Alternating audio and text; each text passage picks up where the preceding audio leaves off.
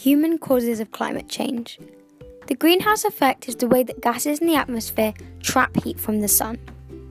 These gases include nitrogen, which is 78.1%, oxygen, which is 20.9%, carbon dioxide, which is 0.03%, and water vapour, which is 1%.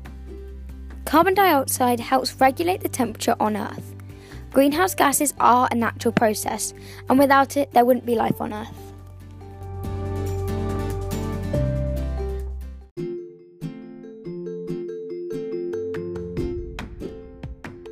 The human enhanced greenhouse effect is the process where humans add more greenhouse gases to the atmosphere, with the result of global warming. Carbon dioxide is the main gas, 89%.